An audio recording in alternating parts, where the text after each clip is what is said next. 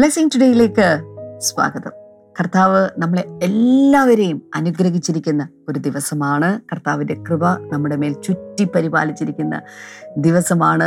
ഞാൻ എൻ്റെ കണ്ണ് പർവ്വതങ്ങളിലേക്ക് ഉയർത്തുന്നു. എൻ്റെ സഹായം എവിടെ നിന്ന് വരും? എൻ്റെ സഹായം ആകാശവും ഭൂമിയും ഉണ്ടാക്കിയ കർത്താവിങ്കിൽ നിന്ന് വരുന്നു. ഹല്ലേലൂയ. ഞാൻ ഈ വചനം പറയുന്നത് എന്തിനാണെന്നറിയാമോ? നമ്മുടെ കണ്ണുകൾ നമുക്ക് പർവ്വതത്തിലേക്ക് ഉയർത്താം. നമ്മുടെ സഹായം വരുന്ന നമ്മുടെ കർത്താവിൻ്റെ കണ്ണുകളിലേക്ക്. ദാസന്മാരുടെ കണ്ണ് യജമാനൻ്റെ കയ്യിലേക്ക്, ദാസിമാരുടെ കണ്ണ് യജമാനത്തിയുടെ കയ്യിലേക്ക് എന്ന പോലെ എന്ന് ബൈബിൾ പറയുന്ന പോലെ തന്നെ നമ്മുടെ കണ്ണുകളെ നമുക്ക് അങ്ങോട്ട് ഉയർത്താം. മനുഷ്യരിൽ ആശ്രയിച്ചാൽ നമ്മളൊരു പക്ഷെ പരാജിതരായി പോകും, നമ്മൾ തകർന്നു പോകും, നമ്മൾ വേദനിച്ചു പോകും, നമ്മൾ നിരാശപ്പെട്ടു പോകും, നമ്മൾ പിറുപിറുത്തു പോകും, നമ്മൾ ചില സമയത്ത് നമ്മുടെ വിശ്വാസത്തിൽ പോലും നമ്മൾ ക്ഷീണിച്ചു പോകും. അതുകൊണ്ട് മനുഷ്യരിലല്ല, യഹോവയിൽ തന്നെ അല്ലെങ്കിൽ കർത്താവിൽ തന്നെ ആശ്രയിച്ച് മുന്നോട്ട് പോകുക. കർത്താവ് നിങ്ങളെ അധികമായിട്ട് മാനിച്ച് ഉയർത്തും, ഒരു സംശയമില്ല. കർത്താവ് അതിനുവേണ്ടി നിങ്ങളെ സഹായിക്കട്ടെ എന്ന് ഞാൻ ആശംസിക്കുന്നു, പ്രാർത്ഥിക്കുന്നു. തുടർന്ന് നമ്മൾ ഇന്നത്തെ സ്പോൺസർ എന്ന് പറയുന്നത് രാജാക്കാടുന്ന രാജമ്മ സോമനാണ്. Thank you sister Rajamma. കർത്താവ് ധാരാളമായിട്ട് അനുഗ്രഹിക്കട്ടെ. കർത്താവെ, സ്ഥലം വിൽക്കുവാൻ ഞങ്ങൾ പ്രാർത്ഥിക്കുന്നു, സ്വന്തമായിട്ട് ഭവനം ലഭിക്കുവാൻ ഞങ്ങൾ പ്രാർത്ഥിക്കുന്നു, രണ്ടാമത്തെ മകൻ സ്നാനമേൽക്കുവാൻ ഞങ്ങൾ പ്രാർത്ഥിക്കുന്നു, ദൈവ പൈതലായി വളരുവാനും കൂടെ കർത്താവെ അങ്ങയുടെ കൃപ ആ മകളുടെ മേൽ അങ്ങ് പകരണമേ എന്ന് ഞങ്ങൾ പ്രാർത്ഥിക്കുന്നു. അപ്പം കർത്താവെ, നീ അങ്ങനെ ചെയ്തതിനായി നന്ദി, യേശുവിൻ നാമത്തിൽ തന്നെ. ആമേൻ, ആമേൻ. ഇന്നത്തെ ഈ എപ്പിസോഡ് സ്പോൺസർ ചെയ്ത് നിങ്ങളോടുള്ള പ്രത്യേകമായിട്ടുള്ള നന്ദിയെയും അതുപോലെ സ്നേഹത്തെയും അറിയിക്കുകയാണ്. കർത്താവ് നിങ്ങളെ ധാരാളമായി അനുഗ്രഹിക്കട്ടെ. തുടർന്ന് നിങ്ങൾ ആരെങ്കിലുമൊക്കെ ഇതുപോലെ സ്പോൺസർ ചെയ്യാൻ ആഗ്രഹിക്കുന്നുണ്ടെങ്കിൽ സ്ക്രീനിൽ ഒരു നമ്പർ ഉണ്ടല്ലോ, ആ നമ്പറിൽ നിങ്ങൾക്ക് കോൺടാക്ട് ചെയ്യാൻ സാധിക്കും. കർത്താവ് നിങ്ങളെല്ലാവരെയും ധാരാളമായി അനുഗ്രഹിക്കട്ടെ. തുടർന്ന് ആരാധനയിലേക്ക്, അതുപോലെ സാക്ഷ്യത്തിലേക്ക്, വചന സന്ദേശത്തിലേക്കൊക്കെയാണ് നമ്മൾ കടക്കാൻ പോകുന്നത്. ഇന്നത്തെ വചനം, ഇതിനകത്ത് നമുക്കുള്ളൊരു ദൂതുണ്ട്, നമുക്ക് സ്പെഷ്യലായിട്ടുള്ള ഒരു കാര്യമുണ്ട്, എനിക്കുണ്ട്, നിങ്ങൾക്കുണ്ട്. അത് പിടിച്ചെടുക്കുക, അത് തിരിച്ചറിയുക, അതിനെ പിടിച്ചെടുക്കുക. അത് പിടിച്ചെടുക്കാൻ തക്കവിധം നമ്മുടെ സ്പിരിച്വൽ ആൻറ്റിനേഴ്സ് അതിനുവേണ്ടി പ്രവർത്തിക്കപ്പെടട്ടെ എന്ന് ഞാൻ പ്രാർത്ഥിക്കുകയാണ്. വേഗത്തിൽ ഇന്നത്തെ സന്ദേശത്തിലേക്ക് നമുക്ക് കടക്കാം.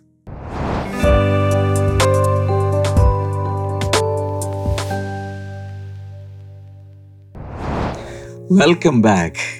ഈ ആഴ്ചയിലും കർത്താവ് വലിയ കാര്യങ്ങൾ നമുക്ക് വേണ്ടി ചെയ്യും. കഴിഞ്ഞ ദിവസമൊക്കെ ഞാൻ പറഞ്ഞുകൊണ്ടിരുന്നത്,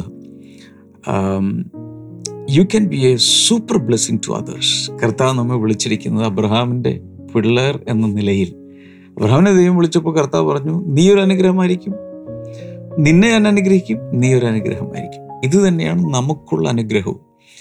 നമ്മെ കർത്താവ് അനുഗ്രഹിക്കും, വ്യക്തിപരമായി നമ്മിലൂടെ സകലരെയും കർത്താവ് അനുഗ്രഹിക്കും. ഞാനത് പറഞ്ഞപ്പോൾ ജോസഫിനെ നിങ്ങളുടെ മുമ്പിൽ ഞാൻ കൊണ്ടുവന്നു ഒരിക്കൽ കൂടെ. ജോസഫിൻ്റെ കാര്യത്തിൽ സ്വന്തം വീട്ടുകാർ, സ്വന്തം സഹോദരങ്ങൾ വിറ്റുകളഞ്ഞ, ഏറ്റവും ആ സമയത്ത് ഏറ്റവും ഇളയവനായിരുന്ന ജോസഫിനെ കർത്താവ് ഒരു അനുഗ്രഹമാക്കി എന്ന് മാത്രമല്ല, അനേക രാജ്യങ്ങളെ പട്ടിണി മാറ്റാൻ തന്നെ കർത്താവ് അനുഗ്രഹിച്ചു. ഒരു കാലത്ത് ഒന്നുമില്ലാത്തവനായിരുന്നു, പക്ഷേ പിന്നീട് സകലവും അവൻ്റെ കയ്യിൽ വന്നു, കാരണം അവൻ്റെ വിശ്വസ്തത തെളിയിക്കപ്പെട്ടു. അടുത്തതായി കഴിഞ്ഞ ചൊവ്വാഴ്ചയാണെന്ന് തോന്നുന്നു ഞാനിങ്ങനെ സംസാരിച്ചു, ലോകമനുഷ്യരിൽ ഈറ്റേഴ്സും ഉണ്ട്, സോവേഴ്സും ഉണ്ട്. ഈറ്റേഴ്സ് എന്ന് പറഞ്ഞാൽ ഭക്ഷിക്കുന്നവർ എന്ന് വെച്ചാൽ കൺസ്യൂമേഴ്സ്. ലഭിക്കുന്നത് മുഴുവൻ അവർ കയ്യിൽ കിട്ടുന്ന പണം മുഴുവൻ ചെലവഴിച്ച് ജീവിക്കുന്ന, അല്ലെങ്കിൽ ഈവൻ കടം വാങ്ങിച്ചും ഒക്കെ ജീവിക്കുന്ന മനുഷ്യർ. എന്നാൽ സോയേഴ്സ് ഉണ്ട്. സോയേഴ്സ് എന്ന് പറയുമ്പോൾ ബുദ്ധിപൂർവ്വം അവരുടെ പണം കൈകാര്യം ചെയ്യുന്നു. ദൈവം നമ്മെ അനുഗ്രഹിക്കുന്നതിൻ്റെ ഒരു വശം പ്രാർത്ഥന മാത്രമല്ല, സൂപ്പർ നാച്ചുറലായിട്ടുള്ള മിറക്കിൾ മാത്രമല്ല, സൂപ്പർ നാച്ചുറലായിട്ടുള്ള മിറക്കിൾസ് മാത്രമല്ല, നമ്മളുടെ മാനേജീരിയൽ കപ്പാസിറ്റിയും സ്കില്ലും കർത്താവ് നോക്കും. ഇത് ഇടയ്ക്കിടയ്ക്ക് ഞാൻ പറയാറുണ്ട്, കാരണം ഒത്തിരി പേർക്കുള്ള ഒരു തെറ്റിദ്ധാരണയാണ്, ബ്രദറെ പ്രാർത്ഥിക്കും, ഞങ്ങൾക്കൊരു കടഭാരത്തിൽ നിന്ന് വിടുതൽ വെക്കും, ബ്രദറെ പ്രാർത്ഥിക്കും, ലോൺ ശരിയാകും, ബ്രദർ പ്രാർത്ഥിക്കും. ഇങ്ങനെ ഒത്തിരി മെസ്സേജുകൾ എനിക്ക് കിട്ടാറുണ്ട്. തീർച്ചയായിട്ടും പ്രാർത്ഥിച്ചാൽ താൽക്കാലികമായി ഇങ്ങനെയുള്ള അറേഞ്ച്മെൻറ്റ്സും ഇതൊക്കെ വരും. എന്നാൽ നമ്മുടെ ആവശ്യം ഇതിൽ നിന്നും വളരെ അനുഗ്രഹിക്കപ്പെട്ട ഒരു ലെവലിലേക്ക് വളരണം എന്നുള്ളതാണ് കർത്താവ് ആഗ്രഹിക്കുന്നത്. അതിന് വളരെ ശക്തമായും വ്യക്തമായും കർത്താവ് ഫൈനാൻഷ്യൽ പ്രിൻസിപ്പിൾസ് ദൈവവചനത്തിലൂടെ പഠിപ്പിച്ചിട്ടുണ്ട്. അതിൽ സോയേഴ്സ് എന്ന് പറയുമ്പോൾ അവർ കിട്ടുന്നതിൽ നിന്നും അവർക്ക് ആവശ്യം, അത്യാവശ്യമുള്ള മാത്രം ഉപയോഗിച്ച് ബാക്കി മാറ്റി അതിൽ ദൈവത്തിനും കൈസർക്ക് കൊടുക്കാനുള്ളത് കൈസർക്കും, ദരിദ്രർക്ക് കൊടുക്കാനുള്ളതും എല്ലാം ചെയ്യുന്ന, ഫ്യൂച്ചറിലേക്ക് ഇൻവെസ്റ്റ്മെൻറ്റ് മാറ്റിവെക്കുകയും ചെയ്യുന്ന ഒരു രീതി. ഓക്കെ, മറ്റൊന്ന് ഞാൻ സംസാരിച്ചത് is money the answer for everything. സകലത്തിൻ്റെയും ഉത്തരം പണമാണോ? അതിൻ്റെ ആൻസർ ഞാൻ അതിൽ പറഞ്ഞിരുന്നു. ദൈവമാണ് സകലത്തിൻ്റെ ഉത്തരം. എന്നാൽ ദൈവം അതിനുവേണ്ടി ഉപയോഗിക്കുന്ന മീൻസ് മണിയാണ്. പണത്തിലൂടെയാണ് ഈ ലോകത്തിലുള്ള സകലവും ക്രയവിക്രയം ചെയ്യപ്പെടുന്നത്. അങ്ങനൊരു സംവിധാനമാണ് ഇവിടെ ഉള്ളത്. അതുകൊണ്ട് തീർച്ചയായും ദൈവത്താൽ അനുഗ്രഹിക്കപ്പെട്ട പണം നമ്മുടെ കയ്യിൽ വരണം. മണി ഈസ് ന്യൂട്രൽ, അത് ഉപദ്രവകാരിയൊന്നുമില്ല. എന്നാൽ ലവ് ഓഫ് മണി, അതിൻ്റെ പിന്നാലെ പോയ പ്രശ്നമാണ്. മറ്റൊരർത്ഥത്തിൽ പറഞ്ഞാൽ we should use money for God's purposes or good purposes. Money should not use us. പണത്തെ നമുക്ക് ഉപയോഗിക്കാം, പണം നമ്മളെ ഉപയോഗിക്കരുത്. അടുത്തത് നമ്മൾ മനസ്സിലാക്കേണ്ടത് we should master the money. Money should not master us. ഈ പണം നമ്മുടെ യജമാനായി മാറരുത്, നാം പണത്തിൻ്റെ യജമാനായി നിൽക്കണം. പിന്നെ രണ്ട് ടേംസ് ഞാൻ പറഞ്ഞതൊന്നും, we are managers and we are stewards. ദൈവം നമ്മെ ആക്കി വെച്ച കാര്യവിചാരകന്മാരാണ് നമ്മൾ. കാര്യങ്ങൾ നോക്കി നടത്താൻ വേണ്ടി ഭൂമിയിൽ കർത്താവ് ആയുസ്സിൽ നമുക്ക് സമയം തന്നിരിക്കുകയാണ്. ഓക്കെ, ഇങ്ങനെയുള്ള കാര്യങ്ങളൊക്കെയാണ് നമ്മൾ ചിന്തിച്ചുകൊണ്ടിരുന്നത്. ഇന്ന് വളരെയധികം പ്രാധാന്യമുള്ള മറ്റ് ചില തത്വങ്ങൾ ഞാൻ നിങ്ങൾക്ക് തരാൻ പോവുകയാണ്. അതിൽ നമ്മൾ ഈ തത്വങ്ങൾ അധികം എടുക്കാൻ പോകുന്നത് എക്ലീസിയാസ്റ്റിസ് 11:1-10, സഭാപ്രസംഗി 11-1 ചില വചനങ്ങളിൽ നിന്നാണ് ഞാനിത് എടുക്കാൻ പോകുന്നത്. അതിൽ ജ്ഞാനികളിൽ ജ്ഞാനിയായി അറിയപ്പെടുന്ന കിങ് സോളമൻ കണ്ടുപിടിച്ച കുറേ കാര്യങ്ങളാണ്. അതിന്നും അദ്ദേഹത്തിൻ്റെ ജ്ഞാനത്തിൽ അദ്ദേഹം പറഞ്ഞു വെച്ച പല കാര്യങ്ങൾ ഇന്നും റെലവൻ്റ് ആണ്. ആ പ്രിൻസിപ്പിൾസ് ഇന്നും അതുപോലെ തന്നെ നിലനിൽക്കുന്ന principles. Will never change, methods change. അപ്പം അതിൽ ഈ 11-ാം മെയിൻലി അദ്ദേഹം സം വൈസ് പ്രാക്ടീസസ് നൽകുകയാണ്. ഞാൻ കഴിഞ്ഞ ദിവസം പറഞ്ഞു, നമുക്ക് ആവശ്യമുള്ളത് വിസ്ഡമാണ്. ജ്ഞാനമുണ്ടെങ്കിൽ പല കാര്യങ്ങളും ഭംഗിയായി നമുക്ക് ചെയ്യാൻ കഴിയും. So some of the wise practices he's sharing with us. എപ്പോഴും നമ്മൾ ഓർക്കേണ്ടത് we are living in a fallen world. ഇവിടെ കംപ്ലീറ്റ്ലി ഡിസോർഡറായ, കയോട്ടിക്കായ, പ്രത്യേകിച്ച് വാല്യൂ സിസ്റ്റംസും ഇവിടെയുള്ള സിസ്റ്റംസും എല്ലാം തകിടം മറിഞ്ഞ ഒരു ലോകത്തിലാണ് നമ്മൾ ജീവിക്കുന്നത്. തെറ്റ് ശരിയും ശരി തെറ്റും എന്ന് വിശ്വസിക്കുന്ന ഒരു ലോകം. അങ്ങനൊരു അവസ്ഥയിൽ നമ്മളായിരിക്കുമ്പോൾ എന്തെല്ലാമാണ് ശ്രദ്ധിക്കേണ്ടത്? നമ്മൾ മനസ്സിലാക്കേണ്ടത് ദ വേൾഡ് ഈസ് അൺപ്രഡിക്റ്റബിൾ. നാളെ എന്ത് സംഭവിക്കുന്നുള്ളത് വ്യക്തത ആർക്കുമില്ല. ഒരു ബ്രോഡ് ഐഡിയ ദൈവവചനത്തിലുണ്ട്, അന്ത്യകാലത്ത് എന്തൊക്കെ സംഭവിക്കുന്നുള്ളൂ. പക്ഷേ many things are unpredictable. Even കാലാവസ്ഥ പോലും, കാലാവസ്ഥ പ്രവചനം ഉണ്ടെങ്കിൽ പോലും കാലാവസ്ഥ പ്രവചനത്തെയും തെറ്റിച്ചുകൊണ്ടാണ് കാര്യങ്ങൾ വല്ലതും നടന്നുകൊണ്ടിരിക്കുന്നത്.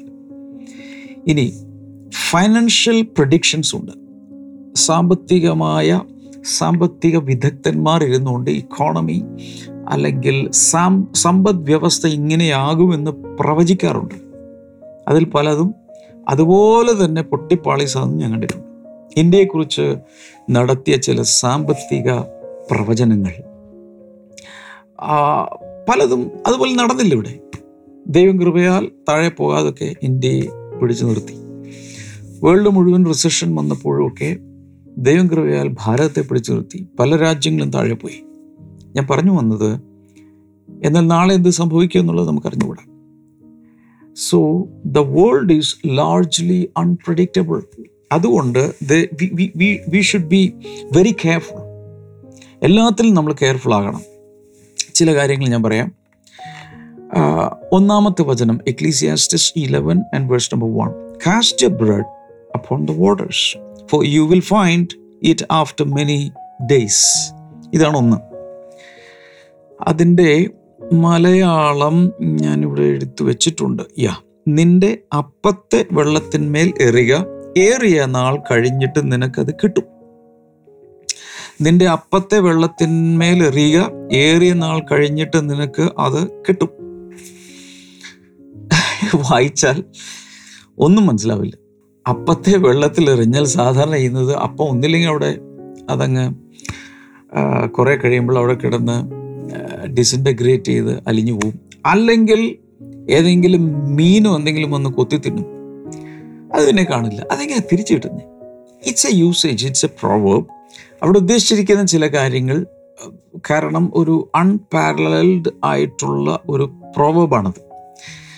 അവിടെ രണ്ട് മൂന്ന് രീതിയിലാണ് അതിൻ്റെ വ്യാഖ്യാനം പറയാറുള്ളത്. ഒന്ന്, it refers to maritime commerce, ഈ കച്ചവട കപ്പൽ കൊണ്ട് എന്താ പറയുക, മർച്ചൻ്റ് നേവി, കച്ചവട കപ്പൽ പോയി കപ്പലിൽ വ്യാപാരം നടത്തുന്ന വ്യവസായത്തെയാണ് അത് കാണിക്കുന്നത്. അപ്പത്തെ വെള്ളത്തിന്മേൽ എറിയുക എന്ന് പറഞ്ഞാൽ invest in to maritime commerce. മനസ്സിലാകുന്നുണ്ടോ? എക്സ്പോർട്ട്, ഇമ്പോർട്ട്, അങ്ങനെയുള്ള കാര്യങ്ങളിലൊക്കെ ഇൻവെസ്റ്റ് ചെയ്യുക എന്നുള്ള ഒരർത്ഥമുണ്ട്. മറ്റൊന്ന്, spread out one's financial resources in the multiple directions എന്നുള്ളൊരു ഇതുമുണ്ട്. പലതിലോട്ട്, കയ്യിൽ എന്തെങ്കിലും വന്നാൽ അത് പലതിലോട്ട് ഡൈവേഴ്സിഫൈ ചെയ്യുക, അതിൻ്റെ അടുത്തൊരു തത്വം വരുന്നുണ്ട്. മറ്റൊന്ന്, ഗിവിങ് ടു ദ പൂവർ, ദരിദ്രർക്ക് ഒത്തിരി വാരി വിതറി കൊടുക്കുക. നമ്മുടെ ആവശ്യം വരുമ്പോൾ അത് നമ്മുടെ കയ്യിൽ വരും. ഇങ്ങനെയൊക്കെയുള്ള പലതും പറയുന്നുണ്ട്. ഫസ്റ്റ് കിങ്സ് ചാപ്റ്റർ 10:22-23, ഒന്ന് രാജാക്കന്മാർ 10-ാം അധ്യായം 22-23 വചനങ്ങൾ വായിക്കുമ്പോൾ ഈ കിങ് സോളമന് ഈ പരിപാടി ഉണ്ടായിരുന്നു. വായിച്ചു നോക്കി. For the king had merchant ships at sea with the feet of Hiram, അല്ലെങ്കിൽ Hiram, I don't know. Once every 3 years the merchant ships came bringing gold, silver, ivory, apes and monkeys. So King Solomon surpassed all the kings of the earth in riches and wisdom. അപ്പോൾ ഈ ശലോമോൻ രാജാവ് അല്ലെങ്കിൽ ദാവീദിൻ്റെ മകൻ Solomon എന്ന മഹാരാജാവ്, അദ്ദേഹം കൈവെക്കാത്ത ഫീൽഡുകളില്ലായിരുന്നു. എല്ലാത്തിലും അദ്ദേഹം കൈവച്ചു. സംഗീതം, പോയട്രി, എഴുതുന്നത്, അതുപോലെ കലകൾ, botany, history, geography, finances, administration, science, astronomy, എന്ത് വേണം എല്ലാത്തിലും അദ്ദേഹം കൈവച്ചു. അത്രയ്ക്ക് ജ്ഞാനം അദ്ദേഹത്തിനുണ്ടായിരുന്നു. അതിൽ അദ്ദേഹം ചെയ്ത ഒരു കാര്യമാണ്, the king had merchant ships at sea with the fleet of Hiram. ഈ രാജാവിന് മെർച്ചന്റ് ഷിപ്സ് ഉണ്ടായിരുന്നു. ഈ കപ്പലുകൾ ഇങ്ങനെ യാത്ര ചെയ്ത് സമുദ്രത്തിലൂടെ പോയി, അന്നത്തെ കപ്പലാണ്, അന്നത്തെ രീതിയാണ്, അന്നത്തെ ഒരുപക്ഷെ യന്ത്രങ്ങളോ കാര്യങ്ങളോ ഇല്ല, പായ്ക്കപ്പലായിരിക്കും. ഇതിങ്ങനെ പോയി. അവിടെ പറയുന്നത് once every 3 years the merchant ships came bringing gold, silver, ivory, apes and monkeys. 3 വർഷം കൂടുമ്പോൾ ഈ കപ്പൽ കൂട്ടങ്ങൾ പോയി ഏതൊക്കെയോ രാജ്യങ്ങളിൽ നിന്നും, ഇന്ത്യയിൽ നിന്നുണ്ടെന്നുള്ളത് ഏകദേശം ഉറപ്പാണ്. ഇവിടെ നിന്നൊക്കെ സ്വർണവും വെള്ളിയും, ആനക്കൊമ്പ്, അതുപോലെ എയ്പ്സ്, മങ്കീസ്, മനുഷ്യക്കുരങ്ങ്, കുരങ്ങ്, ഇങ്ങനെയുള്ളതിനെല്ലാം ഈ രാജ്യത്തേക്ക് അദ്ദേഹം ഇറക്കുമതി ചെയ്യുമായിരുന്നു. അപ്പോൾ അങ്ങോട്ടും ഒരുപക്ഷെ പലതും എക്സ്പോർട്ട് ചെയ്ത്, ഒരുപക്ഷെ ഇങ്ങോട്ട് ഇമ്പോർട്ടും ആയിരിക്കാം, അല്ലെങ്കിൽ കാശ് കൊടുത്ത് വാങ്ങുന്നതായിരിക്കും. എന്തായാലും ഇദ്ദേഹത്തിന് ഈ ട്രേഡ് ഉണ്ടായിരുന്നു. അപ്പം അതിനെ ബേസ് ചെയ്താണ് അദ്ദേഹം ഇവിടെ പറയുന്നത് എന്നാണ് ഒരു വ്യാഖ്യാനം ഉള്ളത്. ഇപ്പോൾ നമ്മൾ മനസ്സിലാക്കേണ്ട ഒരു കാര്യം, എപ്പോഴും നമ്മൾ കയ്യിൽ ദൈവം പണം തന്നാൽ അതിനെ വർദ്ധിപ്പിക്കാൻ ശ്രമിക്കണം. പറഞ്ഞു കയ്യിൽ പണം കിട്ടിയാൽ എന്ത് ചെയ്യണം? വർദ്ധിപ്പിക്കണം. അത് ദൈവത്തിൻ്റെ ഒരു തത്വമാണ്. അത് അങ്ങനെ തന്നെ പിടിച്ചുകൊണ്ടിരിക്കരുത്. ഉദാഹരണത്തിന് മത്തായിയുടെ സുവിശേഷം 25-ാം അധ്യായം 24-ാമത്തെ വചനം നോക്കി. Mathai 25:24. Then he who had received 1 talent came and said, Lord, I knew you to be a hard man, reaping where you have not sown and gathering where you have not scattered seed. അപ്പോൾ ഈ താലന്തുകളുടെ ഉപമ അറിയാല. ഒരാൾക്ക് 5 കൊടുത്തു, ഒരാൾക്ക് 2 കൊടുത്തു, ഒരാൾക്ക് 1 കൊടുത്തു. ഈ 1 കിട്ടിയ ആള് കൊണ്ടുപോയി കുഴിച്ചിട്ട ശേഷം അയാളോട് കാര്യം ചോദിച്ചപ്പോഴേക്കും, അത് ഞാൻ കുഴിച്ചിട്ട് നീ ഒരു കഠിന മനുഷ്യൻ, ഒരു ദുഷ്ട മനുഷ്യനാണെന്ന് എനിക്കറിയാം, നീമെന്ന് തിരിച്ചു ചോദിക്കുന്നു. അതുകൊണ്ട് വിതയ്ക്കാത്തിടത്ത് നിന്ന് കൊയ്യുന്ന കഠിന മനുഷ്യനാണ് നീ എന്ന് എനിക്കറിയാം, നീ ക്രൂരനാണ്. അതുകൊണ്ട് ഞാൻ പോയി അത് കുഴിച്ചിട്ടു. എപ്പോൾ ചോദിച്ചാലും അതുപോലെ എടുത്തു തരത്തക്ക രീതിയിൽ. അതിനുശേഷം ഉള്ള കാര്യങ്ങൾ നിങ്ങൾക്കറിയാം. ആ മനുഷ്യൻ ഭയങ്കരമായി ദേഷ്യപ്പെട്ടു. അതിങ്ങനെ അവർ പറഞ്ഞു, അറ്റ്ലീസ്റ്റ് അത് ബാങ്കിൽ കൊടുത്തിരുന്നെങ്കിൽ പലിശയെങ്കിലും കിട്ടിയേനെ. ഹലോ, അറ്റ്ലീസ്റ്റ് നിനക്കത് ബാങ്കിൽ കൊടുത്ത് ഏതെങ്കിലും രീതിയിൽ അതിൻ്റെ ഒരു ട്രാൻസാക്ഷൻസ് നടത്തി പലിശ സഹിതമെങ്കിലും എനിക്കത് തിരിച്ചു തരാമായിരുന്നു. ഈ മനുഷ്യൻ ഒരു 5 താലന്തും 2 താലന്തും 1 താലന്തും ഒക്കെ കൊടുത്തത് എന്തിനു വേണ്ടിയിട്ടാണ്? അവരത് കെയർഫുള്ളായി ഇൻവെസ്റ്റ് ചെയ്ത് അതിനെ വർദ്ധിപ്പിച്ച് റെഡിയാക്കി വെക്കാൻ ശ്രദ്ധിക്കുന്നുണ്ടോ? ഇതൊരു വലിയ പ്രിൻസിപ്പിളാണ്. നമ്മുടെ കയ്യിൽ എന്ത് തന്നാലും നമ്മളതിനെ വർദ്ധിപ്പിക്കണം. കേട്ടില്ല, ശ്രദ്ധിച്ചു കേൾക്ക്. എന്ത് കിട്ടിയാലും ദൈവം നമുക്കൊരു കഴിവ് തന്നാൽ അതിനെ എക്സ്പ്ലോർ ചെയ്ത് അതിനെ വർദ്ധിപ്പിക്കണം.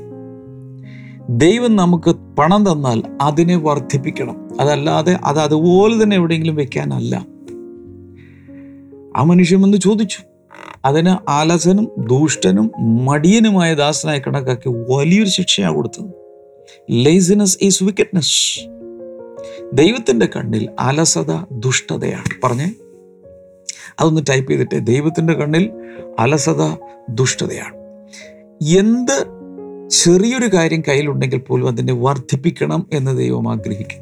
ഒരു കൂട്ടായ്മയെ ദൈവം തന്നാൽ, ഒരു ചെറിയൊരു കൂട്ടായ്മ നടത്താൻ ദൈവം ഏൽപ്പിച്ചു, അതിനെ വർദ്ധിപ്പിച്ച് കൊണ്ടുവരണം. നിങ്ങളൊരു സെൽ ഗ്രൂപ്പ് അല്ലെങ്കിൽ ഒരു ബ്ലെസ്സിങ് ഗ്രൂപ്പ് എടുക്കുന്നുണ്ടെങ്കിൽ അത് ഫെസിലിറ്റേറ്റ് ചെയ്യുന്നൊരു ലീഡറാണ് നിങ്ങളെങ്കിൽ 8 പേരേ ഉള്ളൂ, 8 ആയിട്ടിരിക്കരുത്. അതിനെ 12 ആക്കണം, 16 ആക്കണം, അതിനെ 20 ആക്കണം. അതിനെ കൂടുതൽ ബ്ലെസ്സിങ് ഗ്രൂപ്പുകളാക്കി അല്ലെങ്കിൽ സെൽ ഗ്രൂപ്പുകളാക്കി മൾട്ടിപ്ലൈ ചെയ്യണം. ഇതാണ് ദൈവം ആഗ്രഹിക്കുന്നത്. അത് തന്നെയാണ് ഇവിടെ വരുന്ന പ്രിൻസിപ്പിളും.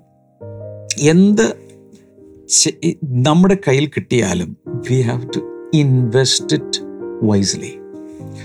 വളരെ ബുദ്ധിപൂർവ്വം അതിനെ നിക്ഷേപിക്കണം എന്ന് ദൈവം ആഗ്രഹിക്കുന്നു. സോ ഒന്നാമത്തെ തത്വം ഈ ഭാഗത്ത് നിന്ന് എനിക്ക് എടുത്തു തരാനുള്ള ഇതാണ്, ദ പ്രിൻസിപ്പിൾ ഓഫ് ഇൻവെസ്റ്റ്മെൻറ്റ് എന്ന് വെച്ചാൽ നിക്ഷേപിക്കുക എന്ന തത്വം. എന്ത് കിട്ടിയാലും അതിനെ ട്രേഡ് ചെയ്ത് ബിസിനസ് ചെയ്ത് അല്ലെങ്കിൽ അത് ഉപയോഗിച്ച് വർദ്ധിപ്പിച്ച് കൊണ്ടുവരണം. പാടാൻ കഴിവ് തന്നിട്ടുണ്ടെങ്കിൽ അതിൽ ഒരു വർധനവ് ഉണ്ടാക്കണം എന്ന് വെച്ചാൽ ആ പാട്ട് പ്രാക്ടീസ് ചെയ്ത് നല്ല സ്വരമാക്കി നന്നായി പാടുന്നൊരു വ്യക്തിയായിട്ട് മാറണം. പ്രസംഗിക്കാനാണെങ്കിൽ അതിന്, പണമാണെങ്കിൽ അത് തന്നെ പിടിച്ചോണ്ടിരിക്കരുത്, അതിനെ കുറച്ച് കളയരുത്. അതിനെ വർദ്ധിപ്പിച്ച് കൊണ്ടുവരുന്ന വൈസ് ഇൻവെസ്റ്റ്മെൻറ്റ്സ് നമ്മളെല്ലാവരും ചെയ്തിരിക്കണം. ഓക്കെ, കർത്താവ് ഒത്തിരി അനുഗ്രഹിക്കട്ടെ. നിങ്ങളുടെ കയ്യിലുള്ള സകലത്തെയും വർദ്ധിപ്പിക്കട്ടെ. നമ്മുടെ ദൈവം വർദ്ധനവിൻ്റെ ദൈവമാണ്. He's a God of increase. ഈ ബ്ലെസ്സിങ് ടുഡേയെ നിങ്ങൾക്ക് പ്രാർത്ഥിച്ചും അതിൻ്റെ പ്രോജക്റ്റുകളെ ഫിനാൻഷ്യലായിട്ടും എല്ലാം നിങ്ങൾക്ക് സപ്പോർട്ട് ചെയ്യാം. അതുമല്ല, ഇൻവെസ്റ്റ്മെൻറ്റിൻ്റെ ഒരു പാർട്ടായിട്ട് കണക്ക് കൂട്ടിയാൽ മതി. അതൊരിക്കലും നഷ്ടമാകുകയില്ല. അതിൽ നിന്നും റിട്ടേൺസ് കർത്താവ് തന്നിരിക്കും. ഓക്കെ, നമുക്കൊരു സാക്ഷ്യം വാച്ച് ചെയ്യാം. അതിനുശേഷം ഞാൻ നിങ്ങൾക്ക് വേണ്ടി പ്രാർത്ഥിക്കും.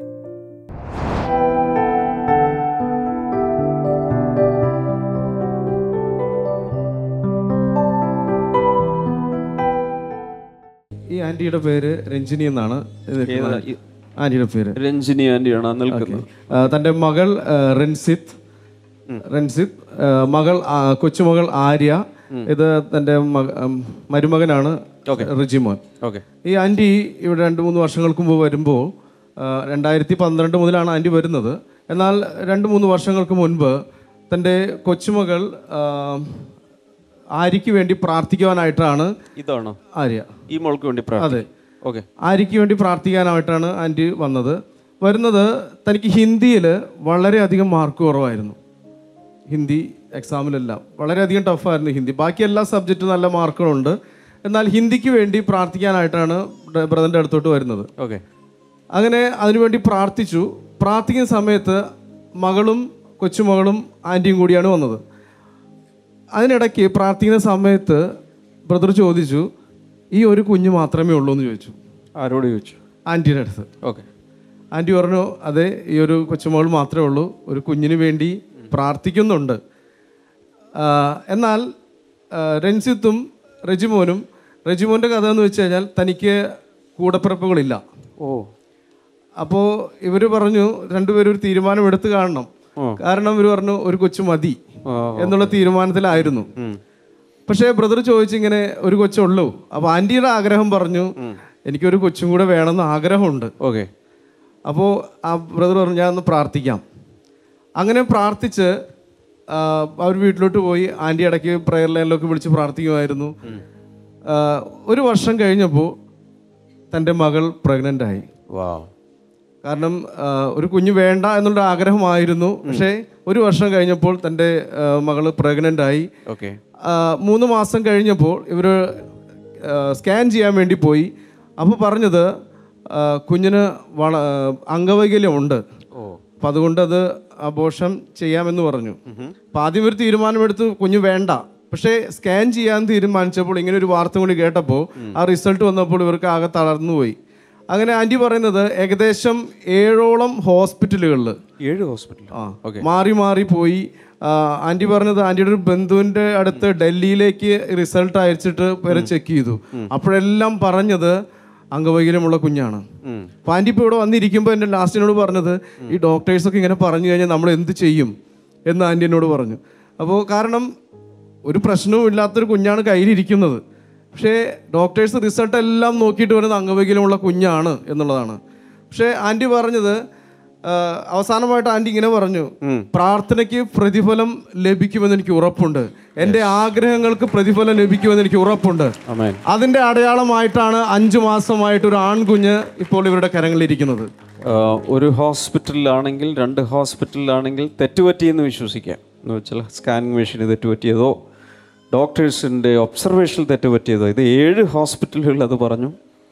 വിദഗ്ധ പരിശോധനയ്ക്ക് അയച്ചു. ഇതെല്ലാം ചെയ്തിട്ടും അംഗവൈകല്യം ഉണ്ടാകും എന്ന് പറഞ്ഞു. പക്ഷേ അംഗവൈകല്യം ഇല്ലാതെ കുഞ്ഞ് ജനിച്ചു. ഒരു നല്ലൊരു ആൺകുഞ്ഞിനെ കർത്താവ് കുടുംബത്തിന് നൽകി. തുടർന്ന് ഇപ്പോൾ ആര്യ 10ാം ക്ലാസ്സിലാണ് പഠിക്കുന്നത്. എത്ര വയസ്സ്? അപ്പോൾ ഇതിപ്പോൾ 5 മാസമേ ഉള്ളൂ. ഇത് 10ാം ക്ലാസ്സിലാണ്.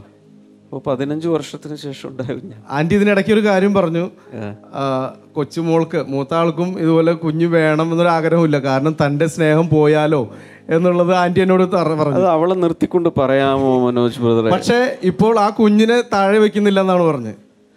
ശരിയാണോ? ഇഷ്ടമാണോ? ഇഷ്ടപ്പെട്ടു? വാവ്, എന്നാ പിന്നെ കുഴപ്പമില്ല. ആൻറ്റി ഇതുപോലെ ഒരു ദിവസം ഒരു സ്വപ്നം കണ്ട് ചാടി എഴുന്നേറ്റു. അതായത് തൻ്റെ വയറിൻ്റെ മേളിൽ ആരോ ചവിട്ടുന്നതായിട്ടാണ് സ്വപ്നം കണ്ടത്. ഓക്കെ, പക്ഷേ അത് ആൻറ്റി പറയുന്നത് ഈ ഞരമ്പെല്ലാം പൊട്ടിപ്പോകുന്നൊരവസ്ഥ, അതുപോലൊരു വേദനയാണ്. തന്നെ അടുത്തുള്ള ഹോസ്പിറ്റലിൽ കൊണ്ടുപോയി. പക്ഷേ തൻ്റെ ഹസ്ബൻഡ് അന്നുണ്ടായിരുന്നു. പക്ഷേ ആൻറ്റി പറഞ്ഞു എന്നൊരു ആംബുലൻസ് വിളിച്ച് എങ്ങനെയും ഏതെങ്കിലും ഹോസ്പിറ്റലിൽ കൊണ്ടുപോകണമെന്ന് പറഞ്ഞു. കാരണം ആൻറ്റിക്ക് കൈകളെല്ലാം തളർന്നു പോകുന്നൊരവസ്ഥ, വിരലുകളെല്ലാം ചുരുണ്ട ഒരവസ്ഥയായിപ്പോയി. അങ്ങനെ ആൻറ്റി അടുത്തുള്ള ഹോസ്പിറ്റലിലേക്ക് കൊണ്ടുപോയി. തുടർന്ന് ആൻറ്റി സ്ഥിരമായിട്ട് പ്രെയർ ലൈനിൽ വിളിക്കുന്ന ഒരാളാണ്. എന്താവശ്യത്തിനും പ്രെയർ ലൈൻ രാത്രിയും പകലും ഇല്ലാതെ വിളിക്കും. ആൻറ്റി പറഞ്ഞ ആ ഹോസ്പിറ്റലിൽ ചെന്നിട്ട് 8ഓളം ദിവസം ആൻറ്റിക്ക് ഒരു വെള്ളം പോലും, ഒരു തുള്ളി വെള്ളം പോലും കൊടുക്കാതെ മരുന്നുകൾ മാത്രം കയറ്റിക്കൊണ്ട് ആ 8 ദിവസം ആൻറ്റി ആ ഹോസ്പിറ്റലിൽ കിടന്നു എന്നാണ് പറയുന്നത്. ഓക്കെ, വേറൊന്നും കഴിക്കാൻ പറ്റില്ല. പക്ഷേ ആഗ്രഹമുണ്ട്, തൻ്റെ അടുത്തിരിക്കുന്ന അപ്പുറത്തും ഇപ്പുറത്തൊക്കെയുള്ള ആളുകൾ കഴിക്കുമ്പോൾ ആൻറ്റി മുഖത്തേക്ക് തുണി വലിച്ചിടും. ആഗ്രഹമുണ്ട്, പക്ഷെ കഴിക്കാൻ കൊടുക്കുന്നില്ല, കാരണം അത്രയും പ്രശ്നങ്ങളായിരുന്നു. പല ഡോക്ടേഴ്സും വന്ന് മാറി മാറി നോക്കി ഇതെന്താണ് പ്രശ്നം എന്ന്. ആൻറ്റി പറഞ്ഞത് MRI എടുത്തിട്ട് പോലും ഈ പ്രശ്നം ഇതുവരെയും കണ്ടുപിടിച്ചിട്ടില്ല. പ്രശ്നം കണ്ടുപിടിക്കാനും കഴിഞ്ഞിട്ടില്ല. പക്ഷേ ആ ഒരു ദിവസം രാത്രിയും പകലും ആൻറ്റി അവിടെ കിടന്ന് വിളിക്കാൻ തുടങ്ങി. അങ്ങനെ വിളിച്ച് ഇപ്പോൾ ആൻറ്റിക്ക് ആ പ്രശ്നം ഒന്നുമില്ലാത്ത രീതിയിലാണ് ആൻറ്റി ഇന്ന് ഇവിടെ നിൽക്കുന്നത്. പൂർണ്ണമായും സൗഖ്യമായി. ഇതുവരെ ആ പിന്നെ പ്രശ്നം വന്നിട്ടില്ല. അതിന് കാരണം ഞാൻ പറഞ്ഞു തരാം. സ്വപ്നം കണ്ടില്ലേ? സ്വപ്നം കണ്ടു, ചവിട്ടുന്നത് പോലെ തോന്നി. അതൊരു പൈശാചിക ശക്തി ചെയ്തതാണ്. അത് സ്കാനിങ്ങിൽ വരില്ല. ഇനി ആർക്കെങ്കിലും ഇതുപോലെ രാത്രിയിൽ ചവിട്ടുന്നത് പോലെ, തൊഴിക്കുന്നത് പോലെയൊക്കെ ഉണ്ടായാൽ ചെയ്യേണ്ട പരിപാടി, ഹോസ്പിറ്റലിൽ പോയി പൈസ കളയണ്ട, ചാടി എഴുന്ന ഏതായാലും ഉണർന്നു, ചാടി എഴുന്നേറ്റ ശേഷം ഇങ്ങനെ പിടിക്കണം. ഞാൻ ഒരു ദിവസം കാണിച്ചു തന്നിട്ടുണ്ടല്ലോ, ഇങ്ങനെ നിൽക്കണം. എന്നിട്ട് എന്ത് പറയണം? ഇപ്പോൾ ഇവിടെ നിന്ന് കുടിയൊഴിയാം. This is your last moment. യേശുവിൻ്റെ നാമത്തിൽ എന്നെ വിട്ടു പൊക്കൂ. അതങ്ങ് പൊക്കോളും. ഇത്രയേ ഉള്ളൂ സംഭവം. കാരണം ഡോക്ടേഴ്സിൻ്റെ കയ്യിൽ ഇതിനുള്ള ചികിത്സാ മുറയില്ല, വെറുതെ കാശ് കൊടുക്കാന്നേ ഉള്ളൂ. അങ്ങനെയുള്ള ഒത്തിരി പേർക്ക് പ്രാർത്ഥനയിൽ സൗഖ്യമാകുന്നത് അവർ തന്നെ ഒരു സ്റ്റാൻഡ് എടുത്താൽ അതങ്ങ് വിട്ടുപോകത്രേ ഉള്ളൂ.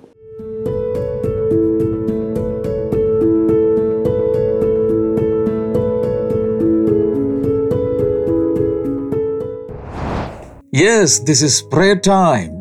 നമുക്ക് ഒരുമിച്ച് പ്രാർത്ഥിക്കാം, കൈനീട്ടി പിടിക്കാം. കർത്താവെ, ഞങ്ങൾ ഒരുമിച്ച് കൈനീട്ടുന്നു, നിന്നിലേക്കാണ് ഞങ്ങൾ കൈനീട്ടുന്നത്, ഒരുമിച്ച് ഐക്യതയോടെ. ഇന്ന് വലിയ സൗഖ്യങ്ങൾ, മിറക്കിൾസ് നടക്കട്ടെ. വായുടെ അകത്ത് എന്തോ പഴുപ്പും വ്രണങ്ങളുമൊക്കെ ആയിരിക്കുന്ന ചിലരെ കർത്താവ് ഇപ്പോൾ സൗഖ്യമാക്കുകയാണ്. അത് ചിലപ്പോൾ സാധാരണ ബ്ലിസ്റ്റേഴ്സ് ആയിരിക്കാം, ക്യാൻസറസ് ആയിരിക്കാം, എന്താണേലും. ഞാൻ നിങ്ങൾക്ക് ക്യാൻസർ ഉണ്ടെന്ന് പറയുകയല്ല, അങ്ങനെയുള്ളവരുണ്ടെങ്കിൽ, കൺഫേം ചെയ്യപ്പെട്ടവരുണ്ടെങ്കിൽ യേശുവിൻ്റെ നാമത്തിൽ അതിപ്പോൾ സൗഖ്യമാകട്ടെ. ഇൻ ജീസസ് നെയിം അത് സൗഖ്യമാകട്ടെ എന്ന് ഞാൻ പ്രാർത്ഥിക്കുന്നു. Thank you Lord. പഠനം ഇടയ്ക്ക് വെച്ച് നിലച്ചുപോയ, നിന്നുപോയ ചിലരെ കർത്താവ് വീണ്ടും പുഷ് ചെയ്യുകയാണ് അത് പൂർത്തിയാക്കാൻ. അതുപോലെ ജോലിയില്ലാതെ വിഷമിക്കുന്നവർക്ക് വേണ്ടി ഞാൻ പ്രാർത്ഥിക്കാം. കർത്താവേ, ഇത്രയും വേഗം നല്ല ജോലി കൊടുത്ത് അങ്ങ് അനുഗ്രഹിക്കുന്നതിനായി നന്ദി പറയുന്നു. യേശുവിൻ്റെ നാമത്തിൽ അത് സംഭവിക്കട്ടെ, അത് സംഭവിക്കട്ടെ, അത് സംഭവിക്കട്ടെ. Thank you Jesus. കർത്താവിൻ്റെ വലിയ അത്ഭുതങ്ങൾ അവരെ കാണട്ടെ എന്ന് പ്രാർത്ഥിക്കുന്നു. അതുപോലെ രോഗികൾക്ക് വീണ്ടും ഞാൻ പ്രാർത്ഥിക്കുന്നു. യേശുവിൻ നാമത്തിൽ ഹാർട്ടിൻ്റെ രോഗങ്ങൾ സൗഖ്യമാകട്ടെ, ലങ്സിൻ്റെ രോഗങ്ങൾ യേശുവിൻ്റെ നാമത്തിൽ സൗഖ്യമാകട്ടെ എന്ന് ഞാൻ പ്രാർത്ഥിക്കുന്നു. ഇടയ്ക്കിടയ്ക്ക് ഇങ്ങനെ ഫീവറിഷ് ആകുന്ന, ഇങ്ങനെ പനി വരുന്ന ഒരാളെ കർത്താവ് ഈ സമയത്ത് സൗഖ്യമാക്കിയാണ്. അതുപോലെ കാലിൽ വെരിക്കോസ് വെയിൻ പോലെയുള്ള രോഗങ്ങൾ, അത് മുഖാന്തരം വളരെ പ്രയാസപ്പെടുന്നവർ യേശുവിൻ്റെ നാമത്തിൽ ഇപ്പോൾ സൗഖ്യമാകട്ടെ. Thank you Jesus. കർത്താവ്, നീ പ്രാർത്ഥന കേട്ടതിനായി നന്ദി. ഇൻ ജീസസ് നെയിം ആമേൻ. കർത്താവ് ഒത്തിരി അനുഗ്രഹിക്കട്ടെ. ഇതിൻ്റെ ലിങ്കുകൾ എല്ലാവർക്കും ഷെയർ ചെയ്ത് കൊടുക്കണം. വാട്സപ്പ് സ്റ്റേറ്റസിൽ ഒന്നിട്ട് കൊടുക്കുക. കൂടാതെ ബ്രോഡ്കാസ്റ്റ് ചെയ്യുക, ഗ്രൂപ്പുകളിലും കമ്മ്യൂണിറ്റികളിലും ഇട്ട് കൊടുക്കുക. കർത്താവ് എല്ലാവരും ധാരാളം അനുഗ്രഹിക്കട്ടെ. നാളെ നമുക്ക് വീണ്ടും കാണാം.